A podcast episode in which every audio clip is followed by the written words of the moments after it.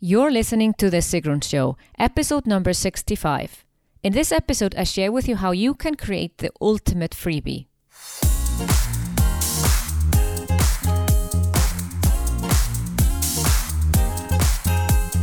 Welcome to The Sigrun Show. I'm your host, Sigrun, creator of SOMBA, the M B A program for online entrepreneurs. With each episode, I'll share with you inspiring case studies and interviews to help you achieve your dreams and turn your passion into profits. Thank you for spending time with me today. Building an online business takes time. I share with you proven strategies to help you get there faster. You'll also learn how to master your mindset, up-level your marketing, and succeed with masterminds. Today I share with you various ways on how you can create a freebie and what makes a freebie so good that we can call it the ultimate freebie. You'll find links to my best freebies and show notes of this episode by going to sigrun.com forward slash 65.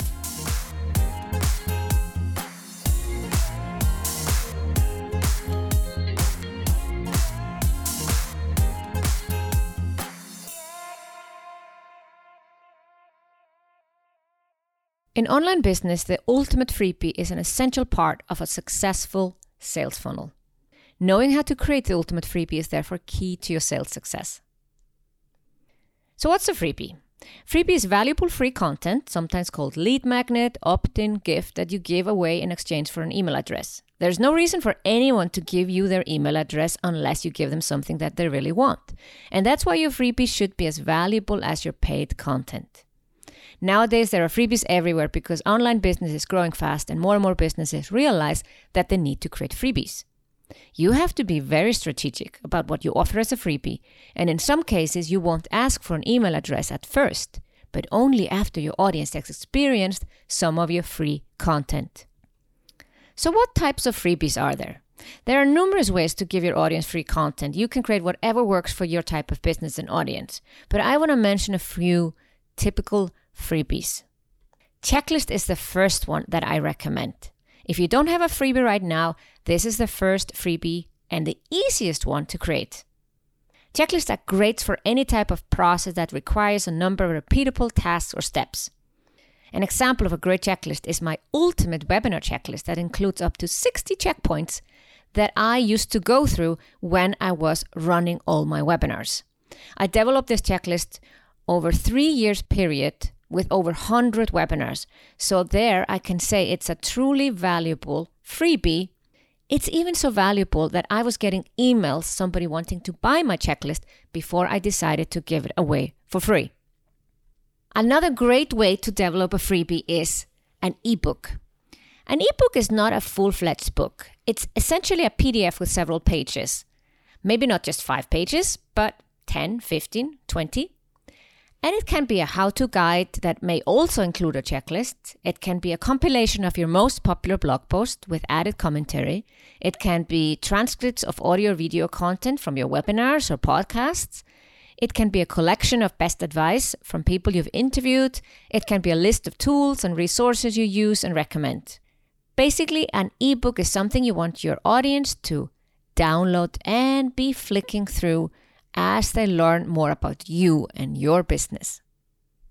Another freebie that I love signing up for, but have not created myself yet, is an infographic. Sometimes it's difficult to present information in words, audio or video, and it's best displayed with an infographic. Not many online entrepreneurs create infographics, so if you take the time to create a good infographic, then you have a good chance of it being shared widely. This type of delivery is great for sales and launch funnel strategy and also social media usage advice. The fourth way that you could create a freebie is email series. So even if video seems to be everywhere, and I highly recommend you do video, email series are still well liked and valuable. If your audience is anything like me and prefers to read, then you should think about creating an email series for your audience. One of the most popular email series that I've signed up for was a thirty-day Write Your Book email series. And if I mention email series, of course, I have to mention video series. A typical video series is a three-part video series like Jeff Walker's freebie for the product launch formula. Originally, the videos were ten to fifteen minutes long, but over the years they've gotten longer and now are up to thirty or even forty-five minutes long. Anything over ten minutes is long for online videos, but when you're giving a lot of free value like Jeff Walker does, it works extremely well to have longer videos. Like Jeff and many others, you can create a series of three to five videos and send them out with a day or a few days apart, so there is some anticipation for each new video. I've created several video series, sometimes there are three, and I've even created a seven-part video series called Seven Stages of a Profitable Online Business. And yes, seven videos is a bit too much, but those who really watch all seven videos are people who enjoy my content and are much likely to sign up for any of my paid programs. But if you want to be certain that people watch all your videos, stick to three. And talking about videos, live video or webinars is a wonderful freebie. I don't think I could have built my business as fast as I did if I hadn't used webinars. Back in those days, three years ago, Facebook Live and other live webinar platforms didn't exist. And webinars was the best way to have a live interaction with your audience. People show up, they pay attention, and they're much more likely to buy if you present something at the end of the webinar. To me, webinars are the ultimate freebie. I used Facebook ads and webinars to build my list, and my list grew exponentially and sales took off. Basically, I built my business with Facebook ads and webinars. Now I don't do webinars as much. Uh, I want to use them strategically. I use them when I'm launching a, a program or a product. And I'd rather do Facebook Lives. But there's nothing that beats a good webinar. So if you haven't done one yet, I highly recommend you do a webinar and just practice. Because the first one is just your test one. And then you do another one and another one. And with one hundred webinars, I can truly say that this is the best way to sell a program.